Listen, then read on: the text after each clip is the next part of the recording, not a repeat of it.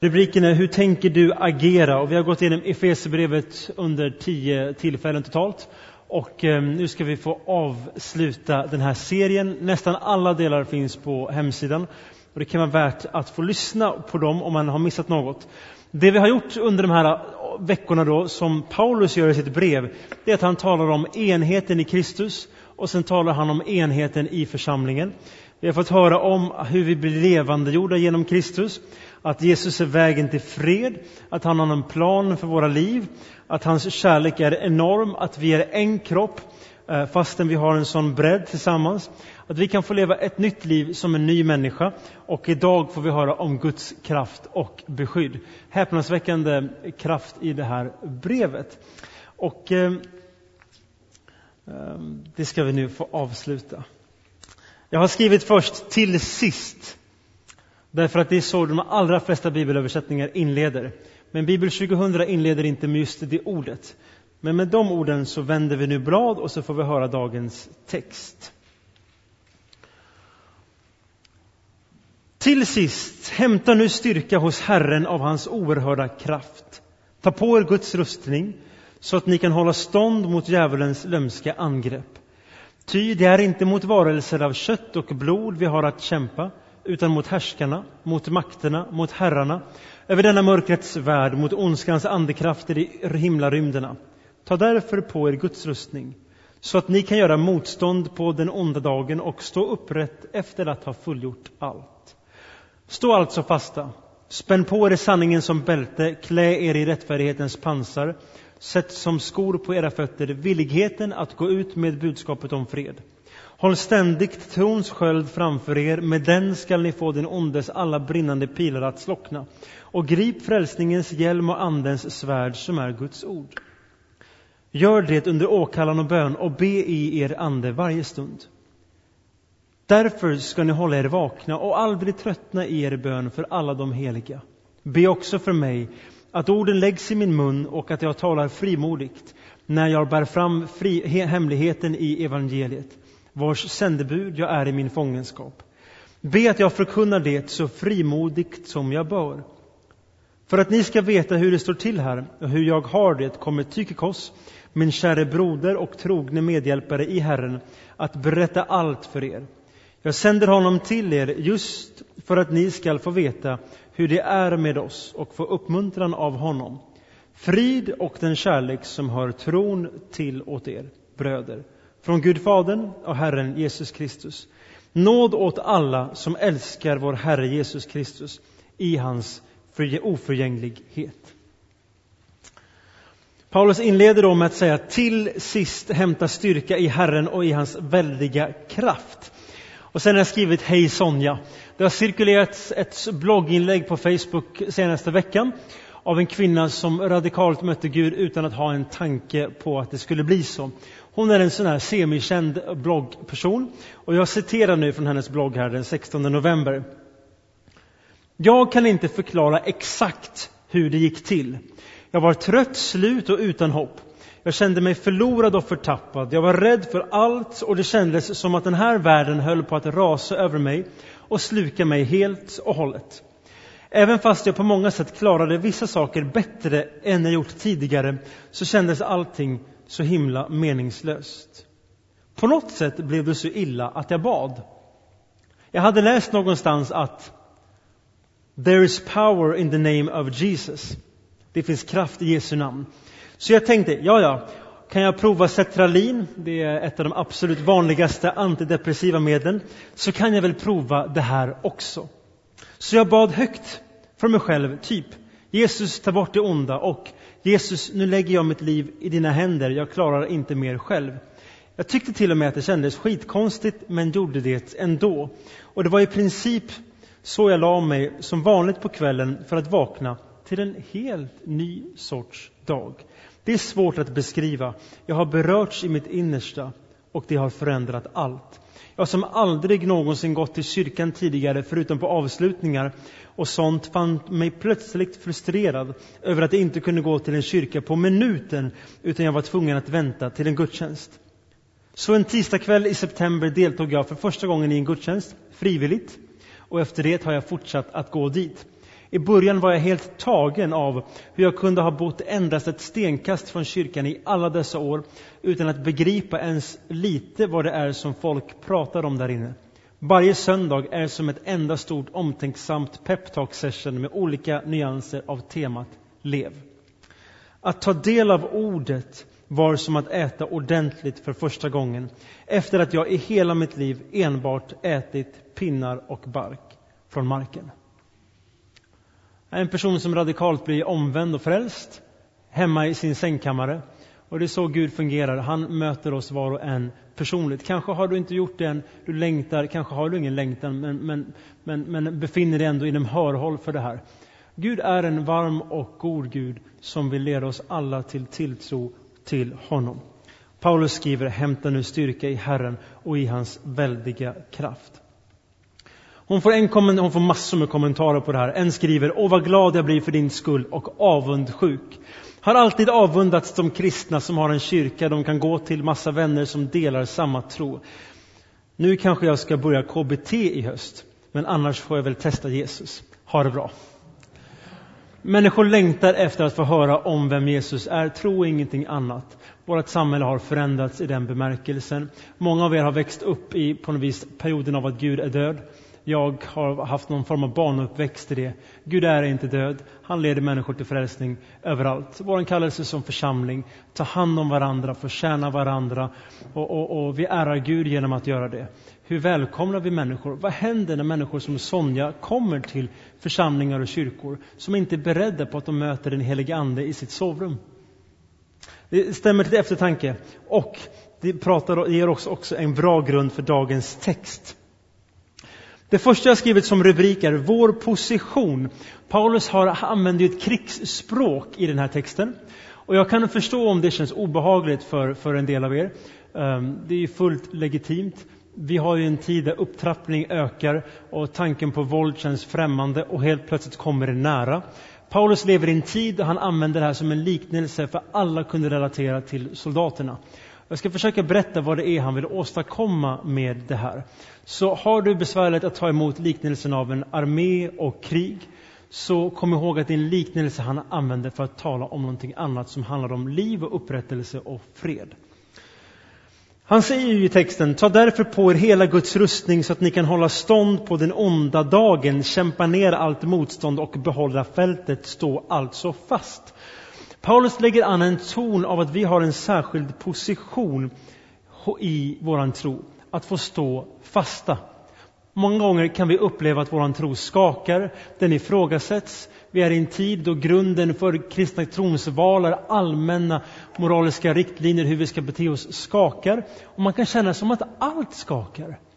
Därför har jag lagt med en bibelvers från Romarbrevet 5 till dig. Ta gärna hem och meditera över den vid ditt köksbord. Och jag har lagt in Bibel 20, Bibel, Levande Bibelns översättning, för den är väldigt bra, nära grundtexten, men har ett vardagligt språk. Lyssna här. Så här skriver Paulus för att beskriva detta, en av Luthers kärntexter, när han lägger ut också kristna tron. När vi nu har fått det rätt ställt med Gud genom tron på hans löften, hans alltså position rätt ställt, har vi verklig frid med honom. Tänk att du kan få ha verklig frid, inte bara en tankefrid, en form av bild, jo men Gud han är god, utan jag kan verkligt få erfara det, skriver Paulus. Har vi verklig frid med honom på grund av vad Jesus Kristus, vår Herre, har gjort för oss? Notera vem det är som agerar. Är det du? Är det Gud? På grund av vår tro har han fört oss in i din förmånliga ställning som vi nu befinner oss i, ytterligare vår position. Och vi ser med glädje och visshet fram emot att bli allt det som Gud har tänkt att vi ska bli. Vem är det som agerar? Notera vem det är som agerar här. Det är Gud, det är Jesus, Guds son, som agerar för att vår position i Kristus, i vårt liv, ska vara trygg, ska vara stadig, ska vara orubblig. När vi upplever att våran tro, eller våra liv för den delen, skakar är det oftast för att vi bygger det på våran tro. Eller vi bygger livet på vårat liv. Att, att alla dimensioner av livet är mitt ansvar. Många är det, Det kristna budskapet är att du kommer förbli att ha en skakig tillvaro till dess du förstår att Gud, han vill lyfta dig till en helt annan position. Där du är iklädd honom, där du omges av honom. Där du är bevarad och beskyddad under honom. Och så skriver han till den kristna församlingen Paulus, stå fasta.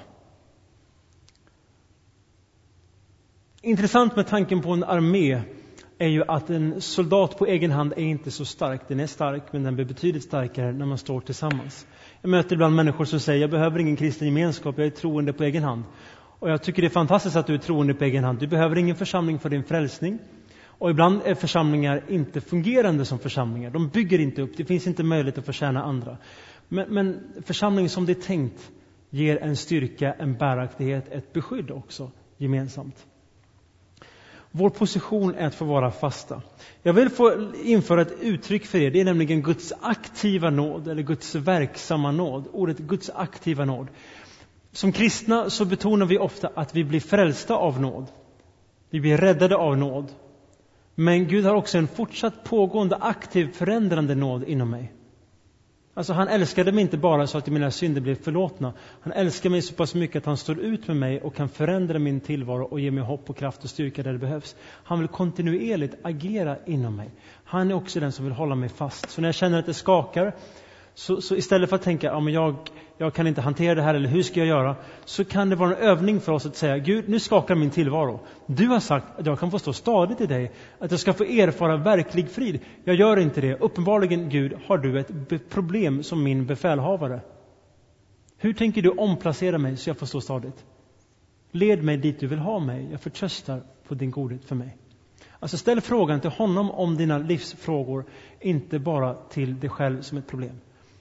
Han är med er alla dagar, inte tidens slut som vi sjöng i den första delen. Så vår position är frid med Gud. Och sedan pratar Paulus om en mängd vapen och ni ser en bild på en soldat här. Gud vill ge oss beskydd och frågan är varför. Och Paulus har en mening som knyter an till vad beskyddet syftar till. Ni har texten här. Be också för mig att orden läggs i min mun och att jag talar frimodigt när jag bär fram hemligheten i evangeliet, vars sändebud jag är i min fångenskap. Be att jag förkunnar det så frimodigt som jag bör. Varför får en soldat skydd? Varför har de pansar eller knäskydd eller armborst eller vad det nu är för tid vi lever i? Så att de kan fungera väl som en soldat i den strid som de ska utföra. Paulus, han leder, Jesus leder oss till frälsning och tro så att vi sedan får leda det till andra. Och han ger oss beskydd att bevara sig tron och att kunna möta onda angrepp så att vi kan få låta Guds rike få bli utbrett ännu mer.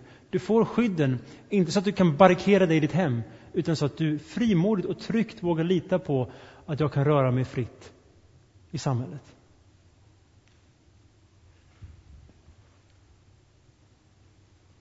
Så, så Gud ger det här vapen och beskyddning så att du på ett avslappnat sätt Ja, jag kan dela min tro. Jag vill dela min tro. Jag gläds åt det, för jag får se andra bli befriade. Det är då kristna livet blir spännande på ett annat sätt. Jag vill ta fram en av de här sakerna som kanske är huvuddelen och det är trons sköld. Ni ser den där. Den är ungefär så stor. Och det grekiska ordet för sköld eh, är egentligen samma ord som grekiska ordet för dörr. Så en romersk soldat de höll inte en sköld framför sig, vi tänker ju en liten sån här. De höll i praktiken en dörr framför sig. Så Paulus säger indirekt då, håll upp trons dörr. Och då kommer man till frågan, vem är dörren? Och så kan man minnas Jesus som säger, jag är dörren. Om du vill få skydd emot de hot som vi ser i samhället, då kan man vara lite street smart och det är bra rent så. Men om du vill få ett inre skydd för oro och kunna ge ett skydd till andra som bärs av rädsla, då är att få lära känna Jesus Kristus och hans löften vägen till frid. Min frid ger jag er, säger Jesus. Inte den frid som världen ger. Tro på Gud och tro på mig. Jag är trons sköld. Vilket fantastiskt budskap, eh, tycker jag i alla fall. Jesus är dörren till frälsning. Jag har gett er några bibelord där Johannes som ni kan få läsa hemma, men jag citerar dem ändå för er. Johannes 10. Jag är dörren. Dörren som ger skydd. Och sen lite senare i samma kapitel säger han, på tal om att dörren ger säkerhet, lyssna nu. Mina får lyssnar till min röst, jag ger dem evigt liv. De ska aldrig någonsin gå under, ingen kan rycka dem ur min hand. Alltså, vad gör man med en dörr? Man stänger om den så att man känner sig trygg. Vi känner ni er tryggare hemma när ni drar om kolven. Om än ni har ett stort fönsterruta bredvid dörren som man hur lätt som helst kan slå sönder med en hammare och hoppa in. Alltså dörren ger en bild av trygghet. Jesus är den dörren. Han kan låsa om dig så att du kan röra dig fritt. Men han låser inte in oss. Han låser ut oss, höll jag på att säga. Han... Vi förstår poängen. Den ondes pilar kommer. Paulus talar klarspråk om detta. Jag tror vi alla har tänkt de tankarna de senaste två veckorna här. Om inte förr så nu.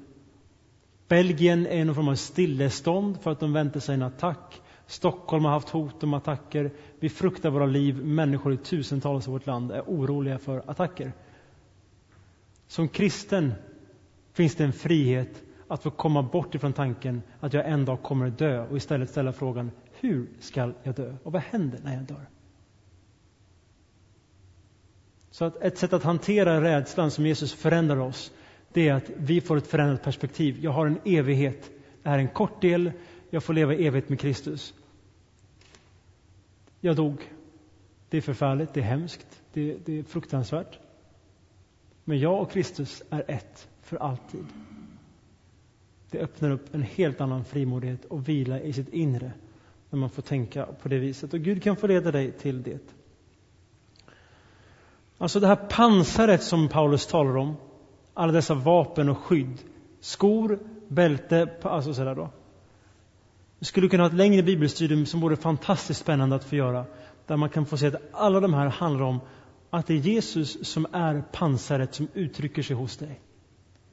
Skorna, rättfärdigheten, bältet, allt detta handlar om vem Jesus är hos dig. Det är Jesus som skyddar dig. Ibland lägger vi ut texterna som att det är jag som står i strid för Gud. Han har frälst mig, jag förstår att det finns onda andemakter, nu ska jag gå ut i strid för honom. Vi ska inte överbetona det på det viset, därför striden är Guds. Läs gärna Uppenbarelseboken om du brottas med det här, så blir det uppenbart att det är Jesus Kristus som går till strid i slutet. Och vi är med under hans beskydd och står i den striden, men det är han som utför den. Vi har också fått vapen här, det är också en sån där del där det kan bränna till. Vadå vapen? Och det känns osmakligt nu när vi pratar om Guds krigare som vill döda oss med riktiga vapen. Men våra vapen är annorlunda.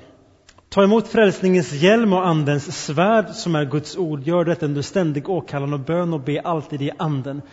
Vi behöver notera här att våra vapen är Andens svärd. Det står att det är Andens, den helige Andes svärd. Det är alltså den helige Ande som utför en strid. När vi talar om strid så är det inte mot människor.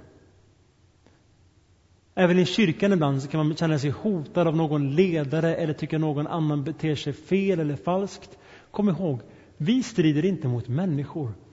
Det är djävulen som vill förgöra Guds kyrka. Det är Jesus som kommer beskydda och upprätta den.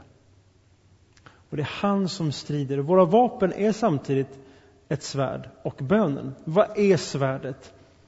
Ni har två, tre bibelord att läsa hemma, men eh, Hebreerbrevet 4, där står det Guds ord är levande och verksamt, det är skarpare än något tveeggat svärd, tränger djupt att det skiljer själ och ande. Alltså svärdet är Guds ord. Jesus säger i inledningen av Johannes evangeliet, eller skrivs om honom, att han är världens, han är Guds ord. Ordet blev kött, ordet blev människa. Alltså, Andens svärd, det är Jesus Kristus. Det är han som utför striden. Som kristen får du vara med i den striden som han utför och betrakta den. Och det andra är bönen. Det andra vapnet vi har fått. Underskatta inte bönens kraft. Vi bad för Stina i första förbönen i del 1. En del av er känner henne, vi, får tala om det lite grann. Och, så, och hon har drabbats av en svår sjukdom. Och en del av er känner henne och familjen. Be för henne och vi får se vissa positiva tecken och vi tackar Gud för det. Och familjen behöver mera om, omsorg och förbön. Och det är ett vapen som ingen läkare eller någon annan har, men som vi besitter tack vare Guds nåd. Jag har en bild där på ett lejon och en hede. Låt mig ge en liknelse här. som eh, kanske hjälper en och annan av er att förstå lite grann hur det med Andens kraft och strid, hur det kan fungera och tänkas. Bibeln använder ett sätt att likna oss vid som får. Kristna är får. Lamm i hans jord och Jesus är herden. Det är ett liknelsespråk. Föreställ dig då att du är ett får och du betar på en äng och det finns en herde där. Och sedan så kommer ett lejon, också en liknelse för djävulen i Bibeln eh, ibland, ibland för Jesus, men, men, i det här exemplet för djävulen. Så kommer djävulen då som ett lejon. Du är ett får.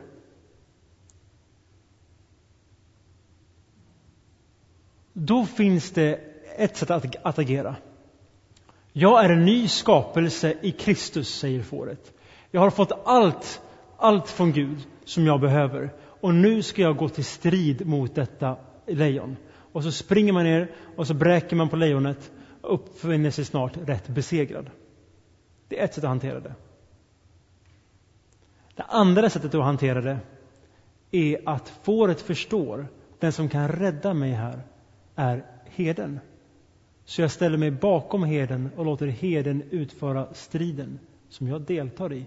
Han skyddar mig och han besegrar lejonet samtidigt. Så jag vet inte om den liknelsen hjälper er att få rätt perspektiv på vad en strid kan innebära med några andra liknelser från Bibeln. Jesus utför striden. Vad är vår del i detta? Ja, det finns mycket annan undervisning om att vi får agera och delta i detta. För den helige Ande bor i oss. Andens svärd lever inom dig. Guds ord är verksamt inom dig. Kan förändra dig. Vi kan ha en kontinuerlig förändring. För ett par veckor sedan så var Eric, en kollega till mig som är snart 65 år här och predikade och en del av er träffade honom. Jag var med när en, en kille i 20-årsåldern träffade honom. Eh, I Uppsala vid en gång. Han sa Du har ju en levande stark tro på Gud fastän att du är i mina föräldrars ålder.